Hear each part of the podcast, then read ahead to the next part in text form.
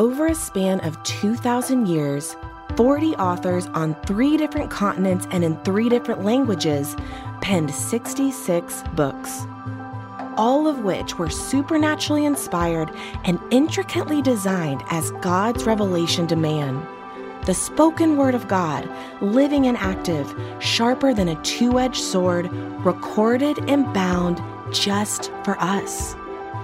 Join us on a journey from Genesis to Revelation, all 66 books. The Big Book, cover to cover. This is Michael Easley in Context.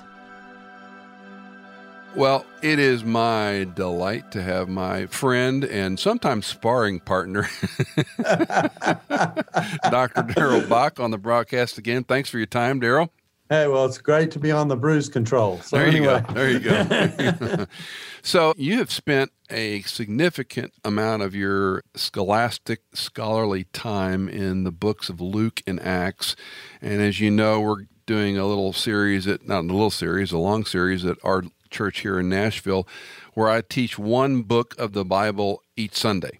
So, what we're doing is bringing subject matter experts, such as yourself, along to help us go not necessarily deeper ways, but sometimes synthetic and big picture ways of things that we miss. One of my concerns, Darrell, is when we teach the Bible uh, to people, is we make a lot of presumptions about what they know and don't know about a particular book. And so, one of my goals with this big book series has been to get to a 50,000 level and say, what do people really need to understand about the Gospel of Luke?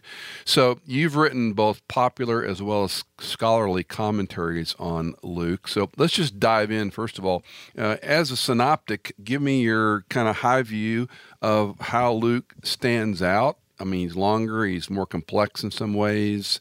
Uh, give us some of the overview, the way you look at the book.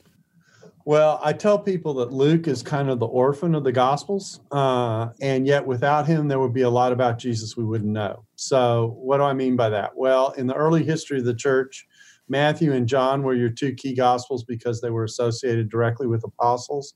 Mark was a Johnny come lately to the party. In fact, we don't have any major commentaries written in the first several centuries on Mark. But when New Testament scholars came to the view that Mark was likely the first gospel written, all of a sudden it shot to the top of the charts and got a lot of attention. And so Luke has never been in that position, despite the fact that Luke tells us stuff about Jesus' birth that we wouldn't know otherwise. Fully 50% of the parables come from Luke uh, that we wouldn't otherwise know, including um, several parables about the handling of money and resources, which we would know much less about what Jesus thought about that if we didn't have Luke.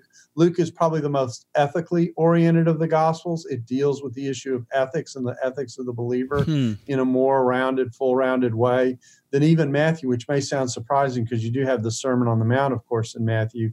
But Luke is covering it consistently all the way through we have a unique section in Luke, what's called the Journey to Jerusalem section or mm-hmm. the central section, mm-hmm. which covers nine chapters and is loaded with much of this unique discipleship teaching that I'm talking about. So just think of it this way if you want to think about how important Luke is. If you have a discipleship program in a church or in your church, fully half of it would go away if you didn't have the Gospel of Luke. Huh. So it's a very, very significant gospel from that standpoint. And then for our times, particularly important, from a racial and from a corporate nature of the gospel perspective, Luke is very important because it highlights reconciliation in a way that comes alongside what Paul has to say about reconciliation, but illustrates the point by the way in which Gentiles are treated within the gospel that then loops into how Acts treats the issue of the gospel going out into all the nations. In fact, the core theme of Luke Acts is to say that God's plan to bring all the nations in a restored relationship with God was a part of his program when he called out Abraham in Genesis, and we're seeing the working out of that. So, what looks to be a new movement, the Christian movement, which in ancient times, if you're new and you're in religion, that's not good. It's the opposite of our world, where you know the new thing is the great thing. No, in religion, you want it to be time tested, you want it to be mm-hmm. long living and long lasting. And so Luke is connecting this new movement to this long history that God has been at work at and saying, Christianity fits. It may look new, but it's actually quite old. One of the uh, books that was very attractive to me was Talbert's Reading Luke and uh, how he seems to, and again, you've read, you know, a hundred more books on this than I will accomplish, but he does some stuff with the structural analysis, with chiasms, with different devices that uh, Luke uses in Luke and Acts. I wonder if you had any kind of overall comments about some of the structure of the text. Well, what you get, of course, is you get Jesus is doing certain things in ministry that you then see Peter doing some aspects of ministry, but with one major difference that you then see Paul doing in ministry, but again with that major difference in place. Jesus does what he does on the basis of direct authority.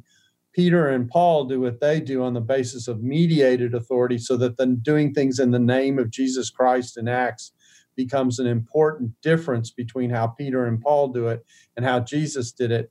But the parallels of what they are doing are very similar. And it's designed to show the continuity between what Jesus did in his ministry mm-hmm. and how the early church launched. And most of those devices that Talbert is talking about are designed to show that level of continuity. I like to tell people that Luke is a gospel writer who is showing the continuity in the program of God, stretching back to the covenant commitments made to Abraham through David in the new covenant, and then extending into their initial realization that Jesus brings.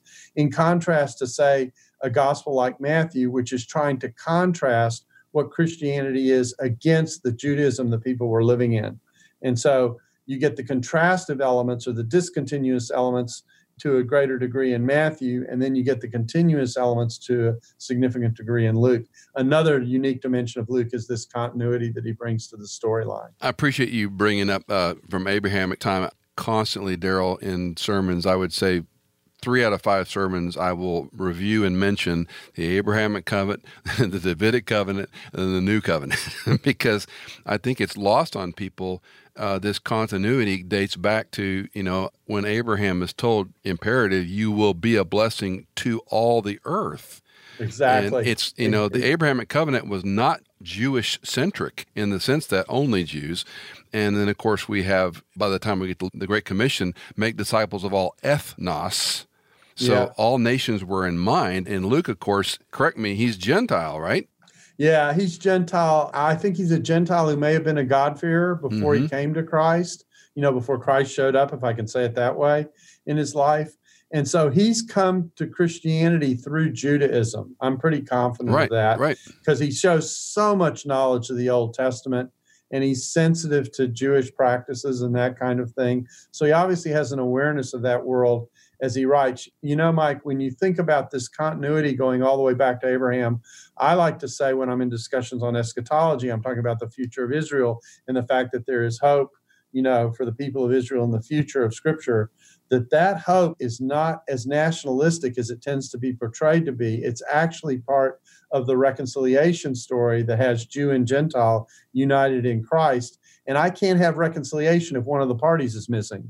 So this is a very important theme that Luke is building at. He actually does more work with it in Acts than he does with Luke, but he's laying all the groundwork for it. So, for example, when we have the healing of the centurion's slave in Luke 7, uh, what we have is a set of Jewish emissaries going to Jesus to speak on behalf of the centurion, as opposed to the portrayed face to face meeting that you have in Matthew because Luke is adding the layer of reconciliation to the telling of the story and the way in which the centurion and Jesus actually connected. They connected because intermediaries, Jewish intermediaries, went on behalf of this Gentile to say he was worthy of having this done for him to Jesus. Hmm. And Jesus, of course, responded to him. So, this theme of the fact that very, how can I say this?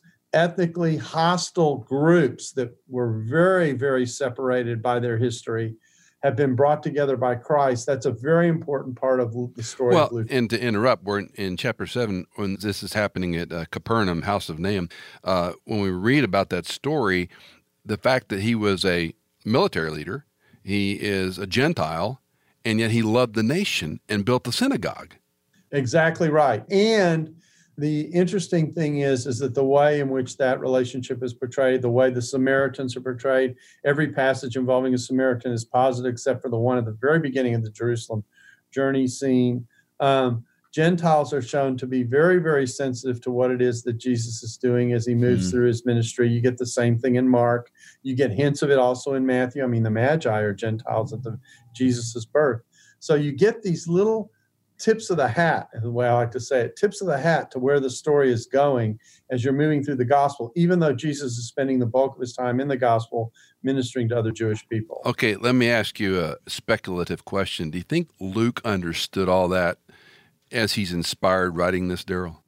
Oh, I think he's deeply committed to the fact that at the ethical core of the Bible is this triangle. And I can't stress how important this is that you love God with all your heart, mind, and soul. And if you love God with all your heart, mind, and soul, that is designed to impact your relationship to other people so that your relationship with God is never privatized. It's never just about you and God. It's always designed about you and God so that you can become the person God made you to be, which means you're going to be a blessing to the people around. And so that ethical triangle is at the core. It starts with the setting up of the people of God in Luke chapter 1, where it says, not only is John going to turn Israel back to God, which is what we all understand a prophet's call is designed to be, but also we're going to turn the fathers back to the children and the disobedient to the just. Mm. And so he says, and that's what it is to be a prepared people. The next verse says, he's preparing a people for the Lord. So, what do a prepared people look like? The prepared people are people who have turned faithfully to God and as a result are better equipped to love and care for their fellow man as a result. So, it's the great commandment in miniature. And Luke is all over that all the way through his gospel after the centurion servant is healed, it segues into the widow of Nain and exactly. the connection of these two has been uh, written on. I'd love to hear your take on it. Well, what you see and what Luke loves to do is, I'll say it this: wherever you have a guy, you have a gal, um, and so you can think about it in the infancy material.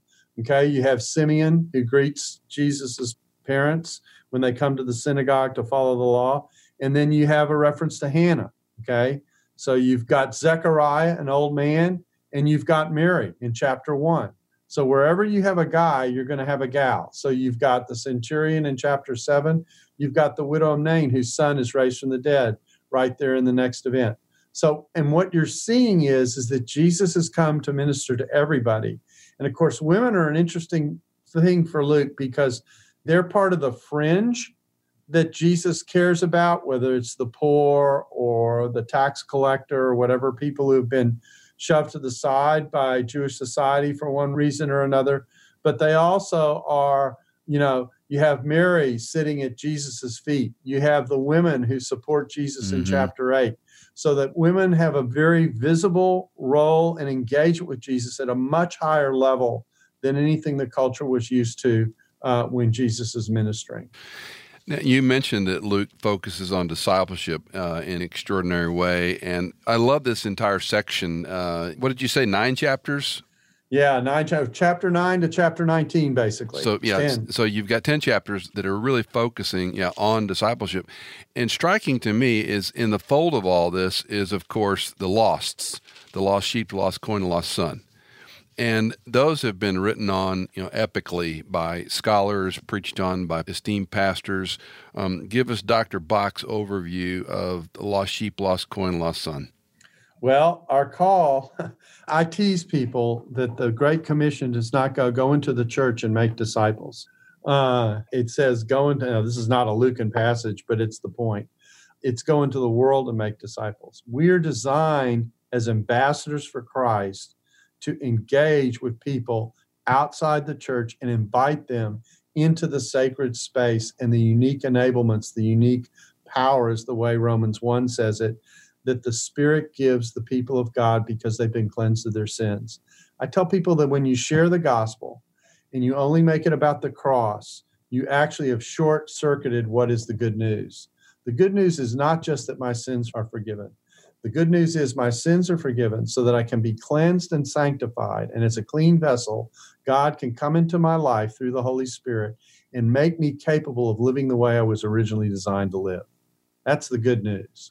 And so when you do that, and when you reflect the discipleship that that requires, which is the example of Christ who gave himself for us when our backs were turned to God, you have everything that you need that you're seeing in those lost parables because those lost parables are showing people taking the initiative to recollect that which has been lost. And in the case of the prodigal, what you see is a father who is welcoming back someone who has come and turned to him. In the scene where Peter hits the ground because of the miraculous catch of fish, and his reaction is, God and sinners don't have anything to do with one another. That's his theological view when that happens. So he says, Away from me, for I'm a sinner. Jesus' reply when he says, yeah, I'm going to make you fishers of men is if you understand who you are outside of God and your need for what it is that God can supply, you are the very person I can work with, even though in and of yourself you're a sinner, mm. because I can deal with fixing that part of the mm. equation. When the woman comes to Jesus to anoint Jesus' feet, and she has a sense of gratitude for having been forgiven this massive debt is the way he tells it in a parable. And so she has deep love and appreciation for the grace of god. That is someone else who understands that god will embrace the one who turns to him and seeks his forgiveness. In contrast to the pharisee who had peter's theology and that is that God doesn't have anything to do with sinners. Mm-hmm. So everything about chapter 15 says God has everything to do with sinners. He came to die for sinners, He came to encourage us to reach out to sinners, not because they are different or other, but because of the potential of what they could be if they experience the goodness and grace of God. Talbert also talks about Jacob and Esau in comparison and contrast to the prodigal. Your thoughts? Well, again, the issue here is the challenge of the older brother. The older brother really thinks he's entitled to his relationship with God. When you think you're entitled to your relationship with God, you've just cut off any possibility of understanding God's grace because God owes you what he gives you. But if you understand, you know, it's what the prodigal understood. The prodigal understood, I need what God supplies. In fact, I'm not even worthy to be a son anymore the way I've dishonored my father in the cultural categories of what that parable represents. And yet the father doesn't even blink. The father doesn't even let him get all the way through his confession mm-hmm. before he says, Give him a robe, give him a ring. I'm going to accept him back with the status that he had. And in fact, I'm going to celebrate the fact that he's returned. And then he turns to the older brother when the older brother's upset about this in fact doesn't even want to call him his brother he wants to say this Your son of son. yours he doesn't mm-hmm. want to he doesn't want to identify with what it is that's going on um, the father won't let him do it you know, the Father says, Your brother was lost and now is found. Uh, we've recovered that which has been lost, and he rejoices in it. And the parable is hanging. The parable doesn't tell us about the older son. No, but we know as a result of the telling of that parable what we ought to do and how we ought to respond. Mm-hmm. So it's open ended, but it's open ended with a push. Mm-hmm. That's good. Um, your thoughts on you talk about the entitlement thing, um, and the language is impossible to miss. You know, this son of mine was dead. The father says, and he said, "Your brother has come. Your father has killed the fatted calf." The emphasis, but he became angry, uh, and yeah, I mean, because another very strong ethical emphasis in the Gospels in general. This isn't just in Luke. Is the person who's been forgiven the great debt that allows them to have a relationship with God should be a forgiving person because they understand what the power of forgiveness is. There's a wonderful parable. Now, this is in Matthew, in Matthew 18. It's one of my favorite parables in the Gospels about the guy who's forgiven what I call Bill Gates' debt. It's 186,000 years of labor that he is forgiven. Okay. And then he goes out and he's got a guy who's got a handful of months who owes him money who he chokes. In the parable, the person who had the big debt comes to him and says, You didn't handle that very well. I'm going to make you pay mm. pay it back. So the Father will do to you if you're not forgiving. That's that ethical triangle. If I understand what God has done for me, that should impact how I treat others. And so that's at the yeah. core, that's at the ethical core of what Luke is after, which is why Christians should be a caring, compassionate set of people who are engaged with people on the outside in the hopes of what God can make them to be. It seems that the, the religious and the legalist get angry when they don't get their way, and then they resort to politics. and and and the repentant and the ones who understand their forgiveness are the ones who are you know remorseful and gracious to others. I don't know if that's axiomatic. They live on the basis of God's mercy. I yeah. mean, think about the parable again. Another Lucan text the parable of the tax collector and Pharisee. The Pharisee's entitled. He distorts a price on I thank you, God. I'm such a great guy. Look mm-hmm. at all I do for mm-hmm. you. Aren't I? Isn't it a great thing that I'm on your team? I mean, I'm not sure the kingdom could function without me. I mean, that's basically what he's saying. I talk about entitlement. Okay. And then there's the tax collector says, Have mercy on me, Lord. Yeah. And Jesus says one of those guys went away justified, and it wasn't the guy justifying himself. I've made this observation many times, whether it's uh, in Matthew or in Luke. Uh, when Christ comes on the scene, whether it's the birth narrative or his interaction with scribes, Pharisees, and sinners, there's one of two responses kill him or worship him. Mm-hmm. From the moment he's born, Herod's trying to kill him, and other people are trying to find out where he is to worship him. And it seems to trend all the way through. And Luke does it in a unique way. One of my favorite ones, and I want your take on this because it's a very uh, in some respects it's easy, but it's a very complicated discussion about the rich man and the Lazarus. Um, you know, there's debate whether it's a parable and all that stuff from a scholarly point of view. It's a parable. Go ahead. Okay, okay, but, well, you know what I mean. You've read, you've read I know, stuff. It is. It's, it's, it's a parable. It's, it's, funny how we, you know, is this a praise psalm or a lament psalm, right? Okay, yeah, exactly. But, but that interaction, to me, it's like it's chilling when you read this particular insight of how you know God views our current present life and then the horrors of a separation apart from this so-called great chasm fixed that Luke calls it. Yeah, and there's an ethical dimension in that parable that's often missed because it actually deals with two themes how we handle the resources that we have and what that can do to us. Because the rich man even though he's in a very warm, uncomfortable place for a very long time. Uh, it, to uh, put it mildly. that's exactly right. Okay. In contrast to Lazarus, who's at Abraham's side, uh, still thinks of Lazarus as his lackey, as someone who can serve him and who ought to come serve him. Because, okay. And not only that, not only that, but what's interesting, this is the one parable where there's a character named. Yes. And the reason the character is named is so that you know that the rich man knew that Lazarus was sitting at his gate day after day, just wanting the crumbs off the table, which he could have easily supplied and didn't. And that's in a chapter on money. So not only is there the eschatological teachings about, you know, if they don't believe the law, they won't believe the rest if someone raises from the dead. Not only is there the teaching about the chasm between what judgment represents, but there's also an ethical teaching about the fact that you had a chance to care for your fellow man in need in a very easy and simple way that wouldn't have cost you anything and you didn't. And when it says they have the law and the prophets, it's the ethics of the law and the prophets that's being exposed that they're supposed to read, along with how God wants us to care for those in need. That's a part of that chapter because it's in a chapter on money and possessions, how we use our resources. And so there's that dimension of the parable, which is often but, but, missed when it's told. And I, and I, love your observation. I love it, love, love it. But is that the point of the parable? The point of the parable. it's parable. one of them. Okay. It's one of right. them because it's the ethical dimension that I'm supposed to sense about my responsibility. Another ethical parable is, of course, the parable of the Good Samaritan. Wait, wait, wait! Before you no. go there, I want to talk more about okay. Lazarus. We can go to. Okay. We got to. We got to go there. Okay. But okay. but talk about this great chasm fix because we have this whole trend of annihilationism that's pervasive now, probably for at least. We ought to annihilate annihilationism. Okay, uh, but let's talk okay. about it because for at least two decades, you and I have seen some of our evangelical fundamental Bible believing scholars change views on this, and they would attack this so-called parable in their view, they would attack this parable and say that's not really what he was talking about. Well, he is talking about, I mean, all the punishment scenes that you get from Jesus talk about eternal torment and the awareness of eternal torment. So, annihilationism, I don't think, is something you can defend uh, from the scripture. I do think it's important to understand where the torment comes from. And the torment comes from the idea that there is a God to whom I am designed to be related, to whom I am now separated forever. Okay. My other way to say it is in the afterlife, there will be no atheists. Okay. I mean, you can take that category and just dump it because it doesn't exist. Everyone will know that a God exists. Right.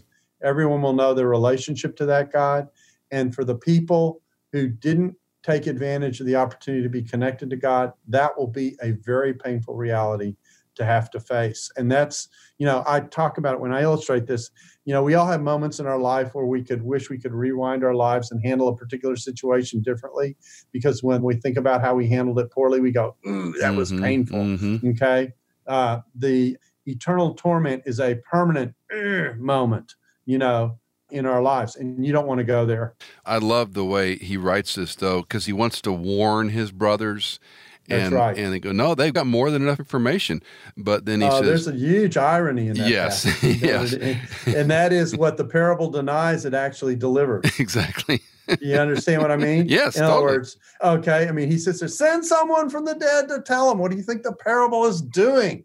Okay, here's a voice from beyond telling you, pay attention to this. All right. So the parable denies it in the story, but it's actually doing it in its execution. I think that's a great touch. Uh, yeah, exactly. And then he says, if someone goes to them from the dead, they will repent. But he said to them, if they do not listen to Moses and the prophets, which they've already got, then Yeah. they will not be persuaded, even if someone rises from the dead. You talk about a And- tell. Whoa. And the Gospel of John does that in spades Mhm. because the Gospel of John comes around and says, if you really read and understood Moses, you would be embracing me.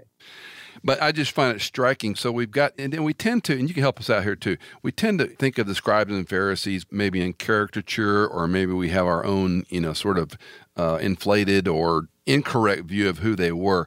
These were religious, political leaders who had clout, who had power, and they were esteemed by the culture at large. Uh, and They were the good guys. They Yeah, were the white exactly. hats. right, Yeah. and they're being dismantled. Yeah. In fact, I tell people, you know, when we get into discussions about engagement, et cetera, and we say, you know, and sometimes I, you know, I have a stress on tone that talks about the compassion the Christian, how understanding we should be. And I get the response, well, Jesus was pretty harsh. I said, yeah, he can be. You know, he's harshest with the people who thought they knew better. Yeah, And so that's what you see in the Gospels.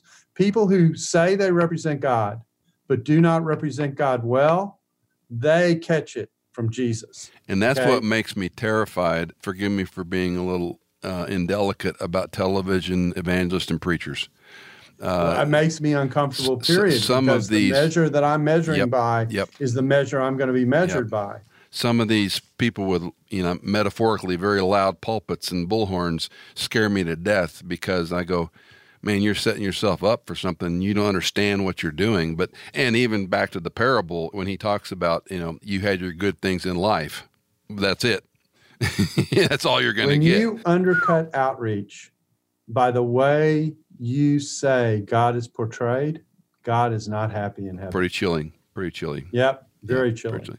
All right, let's talk a little bit about the second coming being expressed in Luke uh, 17, and then we'll go to the Samaritan because this is a passage I always love to hear smarter people talk about. This is 1722. He said to the disciples, "The days will come when you will long to see one of the days of the Son of Man, and you will not see it. They will say to you, Look there, look here. Do not go away, do not run after them. For just as the lightning, when it flashes out of one part of the sky, shines to the other part of the sky, so will the Son of Man be in his day. But first, he must suffer many things and be rejected by this generation. So, give us some insight on some of these shards that Jesus talks about for his return. Okay, and let me go back a couple of verses because Sure. he's already told them that people will say, Look here and look there, but you don't need to because the kingdom of God is in your midst, it's in your grasp, it's in your face. Actually, what he's saying is, You don't need to hunt for the kingdom of God because the kingdom of God is right here with me. That's how he starts that discourse. And then he reinforces it by saying, and people say, look here, look there, okay, but the days of the Son of Man, which are the days of judgment. In other words, when Jesus came the first time, he suffered to provide the forgiveness. But the one thing that they expected of the Messiah, he didn't deliver with his first coming. That's the judgment. That's yet to come. And so that's going to come, but that's going to come like lightning. Okay. Now, lightning does two things. Okay. One, it's obvious and it comes quickly. You know, we normally, when we think of lightning, we also think of thunder. And I think all of us have the experience of being in bed, dead asleep, and this huge clap of thunder comes and we get woken by the thunder. Or if we're sitting in a room while a huge storm is happening, of course, this happens in Tennessee and in Texas all the time. The Northerners will struggle with this a little bit. but you know, the lightning comes and the bolt of thunder, and you jump in your chair because the bolt of the thunder is so loud because the lightning came so suddenly and unexpectedly. That's the picture. It'll be obvious when it comes, like the light flashes in the midst of a dark storm, and it will be sudden when it happens. And it'll happen like that. So the idea here is if it's going to happen like that, you better be ready before it comes because there's not going to be time to respond when it comes like that. So, uh, not to get too off in the weeds, but I have a very bad theological joke that I never get a laugh from is that I believe in the imminent return of Jesus, just not in my lifetime. but yeah. so you know, there was a time when, uh, as these trends come and go, when you know we were really intrigued by eschatology and end times and you know yeah, tribulation. You lived in the '60s like I did. Yeah, yeah, yeah, and the '70s and all the books and, right, and, films right. and whatnot. Yeah, yeah, yeah, um, but all that to say, so just give us, you know, Doc Bock. How does a believer in our current space and time think about end times theology? Be prepared as if it could come in the next minute. Live as if it won't come until 3000. And what does it mean real shoe leather. You know, earlier I was talking uh, on an interview and I said, you know, the challenge for me is to live today for Christ. And I doubt any of us goes to bed at night thinking, boy, I really lived well for Jesus today. Um, well, I think the call is, and this is what I say about core discipleship anyway, we are not responsible for the results of what it is that we do unless we've done something poorly. Okay. The only thing we are responsible to is to be faithful to God. If we are faithful to God, the more faithful we are to God, okay, the less we have to be concerned about. Uh, because other stuff is his business. The response of people when we share the gospel is his business, etc. Um, the circumstances around us and when he's going to come and fix it, that's his business. And it doesn't mean that we're unengaged. I mean, my life is given to talking about a theology of engagement, but it does mean you keep in your pay grade. And the core thing about your pay grade as a disciple is you are called to be faithful to the calling that God has given you. And that's what you seek to do and be. And that's how you assess yourself. You assess yourself on whether I've been faithful or not, and trying to be faithful, trying to live out the great commandment, trying to be responsive, trying to be good, trying to serve the city, trying to be a good citizen of the church that you're a part of and a contributor you know uh, the ways in which i can serve. We were designed originally in genesis 1 when we were made in the image of god to tend the garden well in cooperation with one another. What am i contributing to that? That's one of the most basic core questions someone can ask in terms of their original design about why god made us in his image. And the best way i honor god is by being a good steward of what it is that god has given me to steward. I often tell people, you know, God's called us to be faithful, not successful. And yep. I think we all have these. Uh, you talked about the oh moment with regret. I think we all have these um, sort of self-defined what success looks like for me. Uh, whether it's you know as a physician, as a businessman or woman, as a pastor, as a writer, as you know whatever. We have an idea, a musician, of what success looks like, and rather focusing on faithfulness is a whole lot number one, it's in line with what he wants, and number two, it's a lot more liberating. Yep, it is. It's absolutely more liberating. Uh, All right, let's you know, go to this. You wanted to talk about the Good Samaritan. Oh, I love this parable. Okay. This is a parable I say there's the question and then there's what the question's really asking. First of all, yes, what I have to do to inherit eternal life, which is an ancient way of asking what I have to do to be saved. And this is where the ethical emphasis of Luke comes out in terms of what he highlights. Jesus' answer is an affirmation of the great commandment. He doesn't share the four spiritual laws. He doesn't. He's interested. Wait, no. wait. Did Bill Bright know this? Sorry. yeah, exactly right.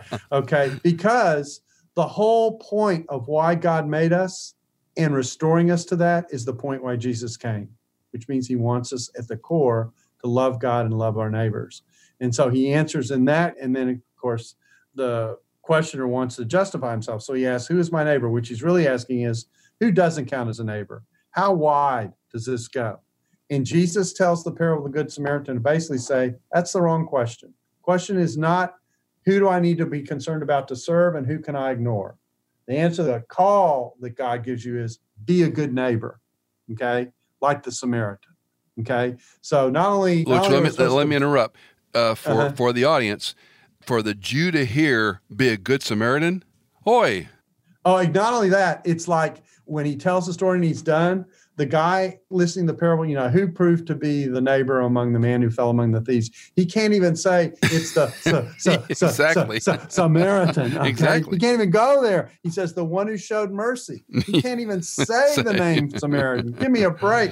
Okay. So you're sitting here going, the call is to be a neighbor. And then the second thing that's teaching, of course, is that sometimes neighbors come in surprising packages. And so our call is not to ask who the guy is out there, but who I'm supposed to be in the midst of it. It reinforces something that's in Paul's letters that I think we miss. In Galatians 6:10, it says, "Do good, especially to those of the faith." And you know how many passages there are, Mike, where we go, well, that passage about believers, it's not how I'm supposed to treat people outside the church. Okay. Galatians 6:10 doesn't let you go there.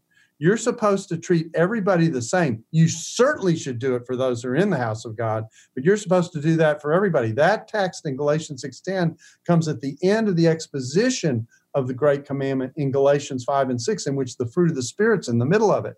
And so what I'm suggesting to you is, is there are things the gospel teaches that the epistles affirm. Okay.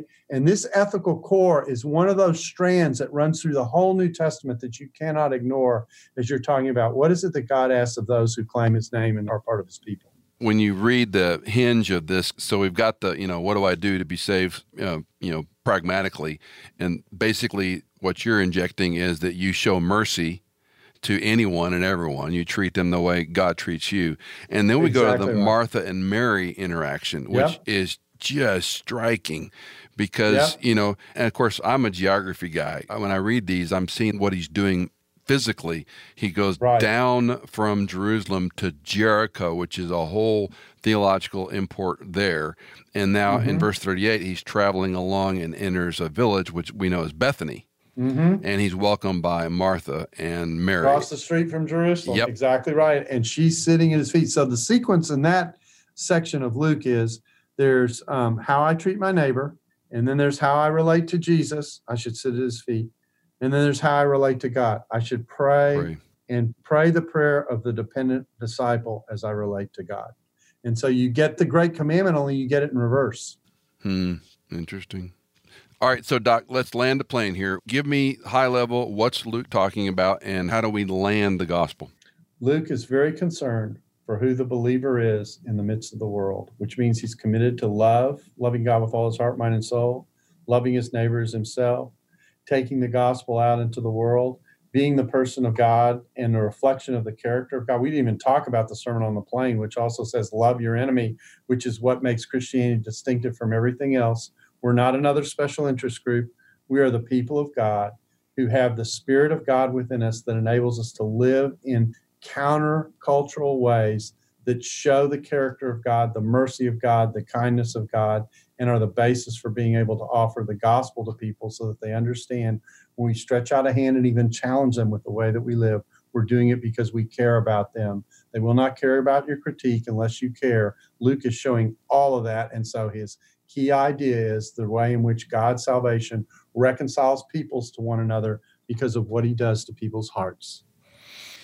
Dr. Darrell Bock, the Executive Director of Cultural Engagement and Senior Professor of New Testament Studies at Dallas Theological Seminary, longtime friend and sparring partner. Thanks for your help on the gospel. No bruises today. no, bruises, no bruises. Well, today. We're, we're, separated by COVID and times uh, and space, and and we'll have to have you back here in a short order and help us with Luke's second book, the Book of Acts. Okay. Look forward to it. All the best to you.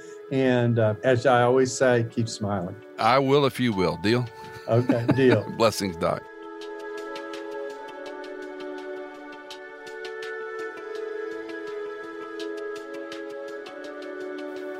Michael Easley in Context is fully funded by our listeners.